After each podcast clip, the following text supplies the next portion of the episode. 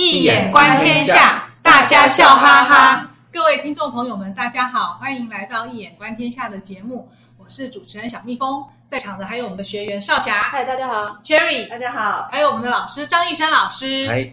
好，今天我们呢要请 Cherry 来跟我们谈谈文学的作品，哦、还有心理学之间的一个关联、啊。其实我们我们这一季是心理学嘛，对啊、然后也今天应该是算这一这一季的最后一集了啦。哦、对对，对，对，我就是要谈谈呃心理学里头跟文学很有相关性的，就是大家相信大家都听过意识流的文学，或是意识流的小说。好难哦。Stream of consciousness。嗯。那什么叫做意识流呢？最高档的。真的哦，我觉得真的看不下去。好久陈梦底，所以要讲最高档的。对对。但是我就去查了一下，Google 了一下，就说其实意识流呢，其实本来是一个心理学名词，哎，嗯，是由美国心理学家对老师讲的 William James 他提出来的这三个字，然后他是强调说，其实我们的人的思维啊是不间断的。始终在流动，嗯，而且呢是超时间性跟超空间性哦，嗯，非常特别。不管你有没有时空一如啊，时空一如，真的。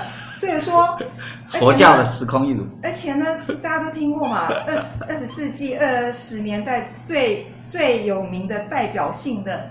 意识流小说大家应该听过，比如说 James Joyce 的 Ulysses 啊，嗯、然后福克纳的《声音与愤怒》啊，伍尔夫的《达洛威夫人》或是《灯塔行》啊，还有普鲁斯特的《追忆似水年华》，嗯，这就是国外的作品。对，那我们先问一下老师哦，嗯、我们今天喝就等点 on 对，我们来讨论台湾的意识流作品。那、嗯、在谈这个之前，想先请教老师一下，嗯，意识流文学到底有什么特色啊？而且一般人都看了就觉得很害怕，到底要怎么去阅读这一类作品？可以请老师讲一下。意识的小说基本是读不懂的啦，真的哦。就也就是说，如果我们要讲这些经典的阅读的话，像 Ulysses 这样的东西，看了就怕了。Jim Joyce 听说是小说，呃，这个写作里面最高档的啊，就是如果你能读懂他的东西，那不得了了。那一些。听说你要是好几个博士才读懂他的东西，他的注解啊，小说注解要读懂它，都比原作不知道多少倍啊，那所以它是非常难读的东西哈。那那为什么呢？啊，第一个，因为它没有时间次序。既然是时间空间全部打破，没有时间次序，我们一般读小说，我们都会从头读到底，顶多它可能是 flashback 回溯，可是我们的。回溯方式我们很清楚，这里是在讲中年，然后再可能会回到少年，然后会回到老年，又回到中年，大概已经结束。这样子四段你就觉得已经 已经是已经是极限了。哎，这样就已经头已经很花了。哎，已经有点复杂性，让你觉得哦，还已经很不错。但是他这个不是啊，他是随时可以这样乱错，你哎跳来跳去，而且如果是一个大作品的话，哎，像 Ulysses 这样的作品，那不得了，他的人物这么多，他跳来跳去，你还不知道谁，或是读福克纳的。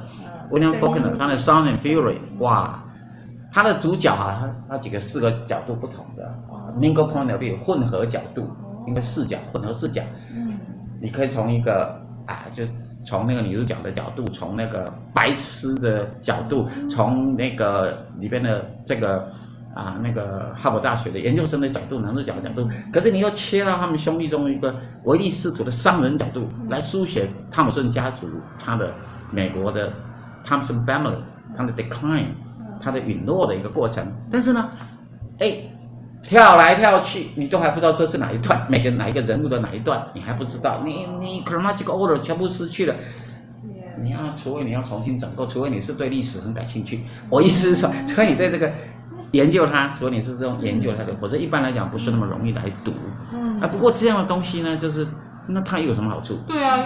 对啊，读这种小说对我们有什么好处？哎，挑战你的脑，这不会脑死，就是。表示我读过这个经典小说。对，你一讲，大家都吓死了啊！这个太厉害了。大家一定要注意听哦。对，注意听哦，我们这一集很重要，嗯，因为大家不太可能去读意识流小说。那我们就借着这一集把它全部讲完，对，把它先吗？哎，也也不见得，如果是 如果是外文系的学生，可能会读一点，也不见得全部不读。那我再提一个问题哦，嗯，其实我我当然稍微有稍微翻过上述的几本小说了，对，然后有报告过，那比如说。达洛维夫人，伍尔夫的达洛维夫人，她、嗯。嗯、是描写一天达洛维夫人从一天的回顾，嗯、对生命的回顾。嗯、那那个 James Joyce 的 Ulysses 啊，嗯、他也是描写一天在都柏林发生的事情，嗯、好多的人物。对。那为什么都要有这样一天呢？用用这种来回顾。那那那那个。那待会儿我们来讲。对，那就是。那我们就留着最后等一下再。对，还更短，没问题。我的意思是说，那这么短的东西到底是有什么好处呢？那等一下来。没有啊，就是精炼呢。精炼。很 condensed，为什么？因为生命。一个人物的一生是那么的漫长，可是你可以浓缩在最精华的地方，嗯，作为一个脉络点来整个展开整个故事。如果按照阅读来讲，嗯，不就是非常精炼吗？对啊，他不用拖好几天，他不用很好读才对。对，应照说应该是最容易把握，对不对？但至少它可以达到一个精炼的效果，也就是说，呃，怎么讲？你时间浓缩嘛，对。浓时间浓缩，你不就变成，他对把最精致的东西写出来，是不是这样？就好好比人要往生的那刹那，那个叫做回光返照之下，哎，看到一生好像花在好快，对对对对对，他很快就演完，可见他比较像是这一种模式的话。他又不照时间，对，没那那那 flashback，那就是说，呃，回光返照其实也没有意思，他也没有按照时间的，他只是只是 类似那。这样子的东西的话，嗯，它有什么样的好处？在某个层次，可能是把你最 condensed、最精炼的东西可以再现出来。也就是说，呈现着这个人物，它最主要焦点在某一个意识人物，是你的意识结构当中，最在意的东西。没错，这是第二个重点，就是你最在乎的东西，它会再现出来，这是第二个重点哈。那第三还有别的重点是什么东西？除了时间性那个 chronological order 打破之外，然后很精炼，空间也是一样，神空对蒙太奇的手法剪接，啪啪啪啪啪啪。对，当然这是符合现代艺术的特质嘛。嗯，现代艺术就是必须要一些不同的，有别于啊十九世纪，比方说你看托尔斯泰《战争与和平》，啊你看这个写实的，看我们《红楼梦》这种比较写实方式的一种书写，它进入一个不同的诶技巧的方式的书书写的一种挑战。那、啊、当然，他要讲的是那个，诶，应该是比较接近的是，如果用当代语言来讲，叫做 consciousness structure，意识结构，意识结构，对吧？每、嗯、每个人的那个内在意识结构是不一样的。人的内心世界，对，内在结构，没错。嗯、所以，那么它有别于传统的一个 realism 写实主义，是一种 very similitude of the reality，就是写实主义是对于。现实世界的一种拟真书写，verisimilitude，拟真书写。而这个 stream of consciousness 意识流的作品，它是一个不一样的东西，verisimilitude of the inner state of mind，就是它是一个人类内在世界、内在心灵的拟真书写。哦，这是不一样的东西。但一般来讲，我们人的意识啊，到因为这是 William James 提出来嘛。对。美国的这个心理学家 William James，他提出的这个 stream of consciousness，意思就是说，我们人类的意识就像流水一样，在流动，不可能前面跟后面，哎，其实它你看起来好像相接相续，但是这是不同的，是水，哎，那个不是 不是水流，逝者如斯矣，不者昼夜。哦，对。孔子看了这个水，前面这个流过的水，其实前水跟后水已经不是同样的水。在它刹那之间都在变化，都在变化啊！这是 William James，其实其实他的兄弟 Henry James 也是意识流的作家，也是意识流。他写那个那个小说啦，啊，那个什么 Portrait of a Lady 啊，或是那个 Ambassador，或是你看他他写那个 Beast in the Jungle 那个啊，森林森林的野兽 Ambassador 就是《凤史记》，所以那个东西它也是用意识流的理论来书写，也就是最优秀的。西方作家，嗯、最伟大作家都用意识流在现代里。台湾也有厉害的意识流。对，有啊，有啊，有啊。我们再请老师来谈一谈，好像今天我们是要谈白先勇的。对对对。他是整篇一个就叫台北人的短篇小说集里面，总共有十四篇嘛，我们就要谈里面的金大班的最后一页。对对对。当然也拍过电影啦，对对对。很多那个姚伟，姚伟主演的，对，那。那我先大概简介一下。绝代风华嘛。大概简介一下那个剧情好了哈。然后呢，就是说，金大班嘛，他其实他以前就是，其实里面的角色大部分都是从大陆那边，因为那个国共内战之后迁徙到台湾来，所以在金大班，他他的名字叫金兆丽。然后呢，她以前是在上海百乐门舞厅非常红的名舞女哦。那那她那个时候的艺名就叫做玉观音，她长得非常漂亮。嗯。然后后来到了台北之后，就到台北夜巴黎这个舞厅了。那她当然现在她。在那个舞国已经打滚大概二十余年嘛，那目前大概已经四十岁了。嗯、那她叫大班，当然就是她培植了、带出来了很多很多的妹妹们哈、哦，就是那种对很多很多舞女这样子。那他刚好就是他已经，因为他的看到很多他的姐妹们都一个个风光出嫁嘛，所以他到现在已经四十岁了，他就决心要下嫁一个追求他很多年的一位，目前已经六十多岁哦。然后已经变成父，呃，太太已经去世了。一个非常有钱的商人叫陈发荣，而且他这陈发荣已经把阳明山一栋别墅过名给金兆丽了。所以呢，金兆丽他也希望说，当然嘛，已经打滚了这么多年，希望风光出嫁。所以呢，他已经决定明天要结婚了。所以这个在金大班的最后一夜，在这个舞厅里面呢，他就是在。呃，所有的姐妹们当然是帮他送行啊，去聚个餐，然后再回到舞厅啊，这样子，然后就是这样描写整个前尘往事啦，涌上心头。然后呢，他就会对着镜子，化妆室里头有很多镜子嘛，他就对着镜子，然后他就回忆以以前他遇过的男人，但是有一个舞女啊，叫做诶，叫做什么金凤，是吧？嗯。然后就就就是因为怀孕了来。跟这个金大班说，哎，她已经不小心怀孕了。然后金大班在这个最后一页就就训诫他说，你你你这么没有没有那个那个，又就让那个怀孕的男人已经回到香港，不可能再回来了嘛。所以他就他就是说，我已经好不容易栽培你这么这这么成名了啊，你怎么会怀孕？而且还没有，重要的是你没有留下。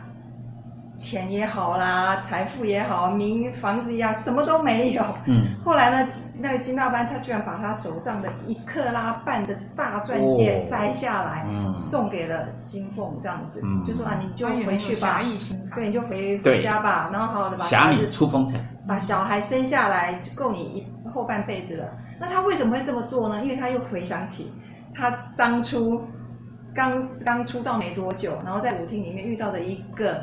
大学生叫月如，然后也跟他有过一段情，甚至也为他怀孕了，然后被妈妈跟哥哥强迫他堕胎，就这些前尘往事，他就开始涌上心头啦，等等等。然后另一段感情就是秦雄，一个航海员，比他年轻七八岁，父母哎母亲早逝，然后把金大班当成母亲一般的黏着他，这样子也想要跟他结婚，可是呢没钱嘛，总是。所以呢，而且金他还叫他等个六七年才要结婚，那金大班已经四十几岁，怎么可能等他？所以他就一不断的回想，不断的回想。那我要问老师说，嗯嗯，来，请老师谈谈白先勇的那个意识流的手法，还有他所要表现的呃这个作品，那到底想要呈现什么？好，对，OK，好的，那呃。在谈这之前，我也想要就是稍微介绍一下白先勇先生，他这个他出版的《现闻因缘》这本著作里面也介绍一些啊、呃、台湾当就是现代小说的这些重要作家里边，嗯，我们来看一下，也就是说，我们知道西方的这个意识流的小说家也写出非常多好的最经典的作品，可是台湾文学里面也有非常杰出的这个。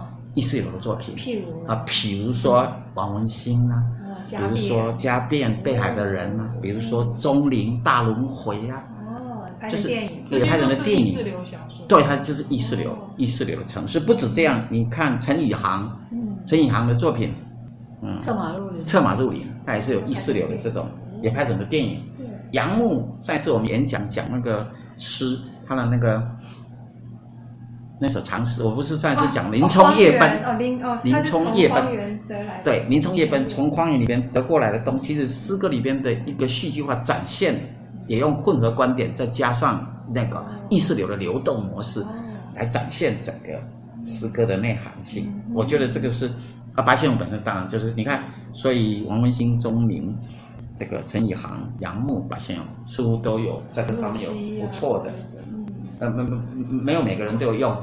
我练出来这些，自我印象如果没有错的话，我不是台湾文学专家，但是基本上台湾文学也有非常杰出的，在整个学习的西方的这种 modernism 现代主义之后所展现开的这种文学，做出非常多的一种贡献。那如果听众们有兴趣，也可以读读一读我们自己台湾文学里面的经典作品啊，也是非常的杰出的。那好，回到这个金大班，呃，金大班最后的一页哈，那就是，呃，有关讨论白先勇的这个作品，讨论的最好的典范的作品是他的同学陈作，呃，不，那个欧阳子啊，啊，出生于南投，好像是埔里的欧阳子，他写王谢堂前的燕子，应该是要研究现代文学，或是要做文学研究的一个最好的一个训练的范本。就要写出好的评论。如果能够把这本这本这个王谢王谢堂燕子他所分析白先勇的台北人的经典，把它当做经典的笑话去学习，那就会写出非常好的，就会就可以在对现代文学里边。基本上是学术，学术怎么写学术，学术论文把一个好的东西展现开来啊。创作小说你直接从作家就好，不需要用评论家。评论家是学者跟作家是不一样的，作家是创作，学者是一种论述，这样两种不同。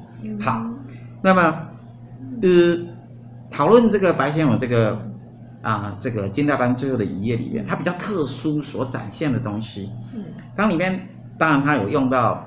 镜子的意象嘛，对啊，就是象征的部分。电影里面就用好多镜子。对对对对对，那镜子在整个文学里面是很重要的一个啊。一般来讲，如果你你象征，一般来说呢，大部分都是这个人物本身对自己的身份认同开始产生了一些质疑的时候，都会有镜子。比方说，举个例子说好了，比方说你看这个那个那个那个伊恩·福斯特福斯特。啊，在他的作品里边，他那个那个莫里斯莫里斯的情人里边，他他这个那个其中一个男主角，他他他其实是个 gay，可是呢，他为了要隐瞒他的身份，他就结婚。可是他实际上他最好的朋友就是这个真正的男主角本身，他其实是哈，他看着他怎样呢？最后一幕，他背后站着他的太太。其实是应该是只是一个挂名态，然后他看着镜子，然后外面就是那个终于找到了自己的世界，拥抱了自己同性恋的世界的那个男主角，然后走入自己的世界，他两个人相形对照之下，这是一种镜子的对照，所以它是一种镜射，一种对照的一个概念。这第一个，第二个可能是一个。如果就用那个拉杠的理论来讲，它是个镜像期啊，镜像就是镜像是一种理论，就是说镜像时期就是小孩子对自己的认知完全靠别人透过镜子，就是透过别人的眼中。所以一般来讲，小孩子上一集我们讨论那个什么星星，是是地球上的星星，地球上星星，心中的小星星那个的问题的时候，其实里边就是比较从他就是从一个那个什么课题理论来看的时候，小孩子有时候往往是。之所以会学不好，而是家长太对给他太多的要求跟太多的指责，嗯、这小孩子就诶夭折了，嗯、他的整个才能就扼杀了。嗯、所以基本上这个就是很重要的一个，就是说。镜子一般所给人的这两个最重要的一个东西，而且镜子很容易就是让人家做回顾嘛，而且是跳接式的，就像电影里面的蒙太奇的剪接手法。对。对，就是因为一般你看着镜子，可能就是看着自己自己的生命的一个流程，透过因为镜子就像水银一样，它会流动，它有点是一个呃似水年华的一种流动模式里面，它是一种呃容易在时间的流动里面用这种。镜像的这种方式，把它带入进去，就是一个切入的角度、切入手法，在电影里面啊用的很多啊，在这部作品里面也是非常好的一个，不但是一种象征的主题，而且是它的整个切入的切口，这样是一个很重要的技巧 technique。再来就是唐康的语言了哈，语言本身它里边有属于比较诶喜剧的语言的方式，他用了很多地方语。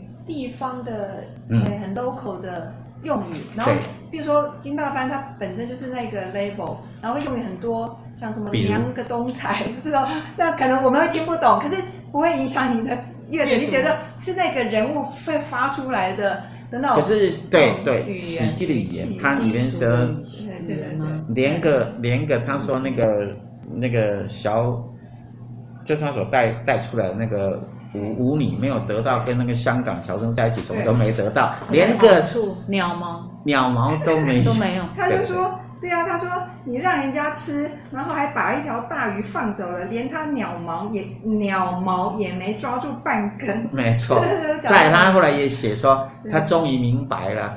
哎，他有一段写，他最后他说他终于明白了他自己的姐妹，他为什么都会去拥抱棺材板，用棺材板来写那个那些老人，很有钱，很支持他，但是已经很老的，对对对，那样子是很具有喜剧性的那那样的一个。呃呃，特色的东西，嗯、然后再来就是，它这里边有一种反讽 （irony）。嗯、反讽在整个现代小说里边被认为是一个啊、呃、一种可以呈现着现代世界崩垮，或是已经不再是一个完整的世界的整合模式，就是反缝。呃、所以很重要是 Lukács 在他提出的小说理论所提出来的，嗯、反缝是呃现代小说里面一个重要的技巧，所以他。白先勇他也用反缝，比如说他里边用的是那个玉观音的这种双重意涵。对啊，玉观音。然后呢？怎样？其实，其实他就说，呃，就说，哎，里面有一段嘛，哈，因为他有一个以前在上海百乐门的时候，跟他可以同台。的一个很有名较量的叫吴喜吴喜奎，这是个舞女哦。对。然后那个时候大家都说他们两个是九天妖女白虎星转世，然后是到黄埔黄埔滩来扰乱人间，害好多人妻离子散。这这个就有点喜剧语言，对对对，反讽。这是白白有这样写，但是呢，这个吴喜奎这个好姐妹呢，她已经早早就抽身了，她就嫁给一个生意人，而且在家里设佛堂哦，每天吃斋念佛。那当然呢，那个有有有有一天，那个金大班他就去找他嘛，哈，就去找他。对。结果呢，因为因为为什么去找他？因为他就受到他有个有一个姐妹，他就说他不是不是很看得起的一个一个姐妹，然后呢，他就把以前追金大班他的一个很有钱的人，他就让给那个叫任代代，就任代代当成老板娘之后开了一个布庄嘛，绸布庄啊，当老板娘。就有一天。金大班带着那个航海员哦去，刚好要买买衣服，刚好不知道就是到了他的那个布庄，就就被被他奚落，被那个韧带在奚落说啊，你跟着这个年轻人啊，你还在苦海里普度众生啊，对，就说你还没对嫁了这样。所以苦普度众生这个概念就有双重意涵。嗯嗯。呃，事实上是正面跟反面。嗯。那反面的意思，嘲讽的意思，喜剧嘲讽的意思就是。因为神明就是普度众生，可是，在某个层次里边，王文兴教授所写的那个被海的人，也是神明的普度众生的意象。也就是在整个西洋文学的传统里边，其实妓女是普度众生的，妓女是男人救赎的希望啊，在某个层次是一个 tradition，西方的一个 tradition。那么，所以因为他牺牲自己啊。换得的是众生的欢乐，在某个层次，如果你不要用太道德论的角度去看，照顾月如照顾哦，这是从正面来讲，正面来讲，他其实就是照顾身边的人，他其实的他的爱，对自己的同袍之爱，就是他自己的所带大的那个小女，看到可以把手上的看到有烂，就把那个戒指，不是戒指啊，是对啊，就大钻戒，钻戒就拔给他。然后，然后来供养他，让他此生无忧。对，你看多么的慈悲，跟菩萨一样的慈悲。然后，事实上，他的两段爱情，在整个回溯里面，尤其是啊，这个跟月如的哈，开始跟结束，他做一个 echo。对，啊，那呃，中间那个就传那个那个秦琼，他是一个海海员，对不对？航海员。航海员，那航海员本身，其实他跟他爱，其实上都是他都表现都是母爱，对他们都是。Care 都是一种关照，所以比较像是菩萨对众生的爱，是这面是很正向的那个观音的这样正向的一个象征模式，这样，所以它具有双重的 double edge 的一个 symbolic meaning，哎，就是象征，就是所谓的这个玉观音这样子。好，那那个玉观音这个形象到姚一伟他有脸玉观音啊，你看，所以这玉观音的意象这个在。姚一伟的作品的戏剧里面就有演绎观音的作品，这样，所以是很重要的一个意象。然后，呃，这个观音的形象在这个串过去好了，串到王文兴教授他写的《被海的人》，他里边也说里边的一个神灵呢，他是长得像关尼尼亚，这样，然后去找他，觉得他一直跟他跟他跟他，因为他他的主题是如何的脱离烦恼，就像六祖慧能那种，能够斩断一切，能够。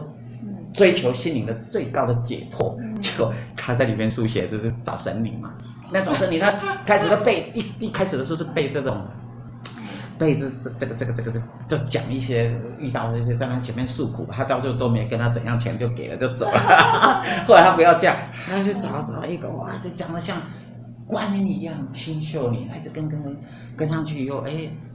竟然发现啊，他下来的时候脚都已经软了，他说下楼梯要爬了很强。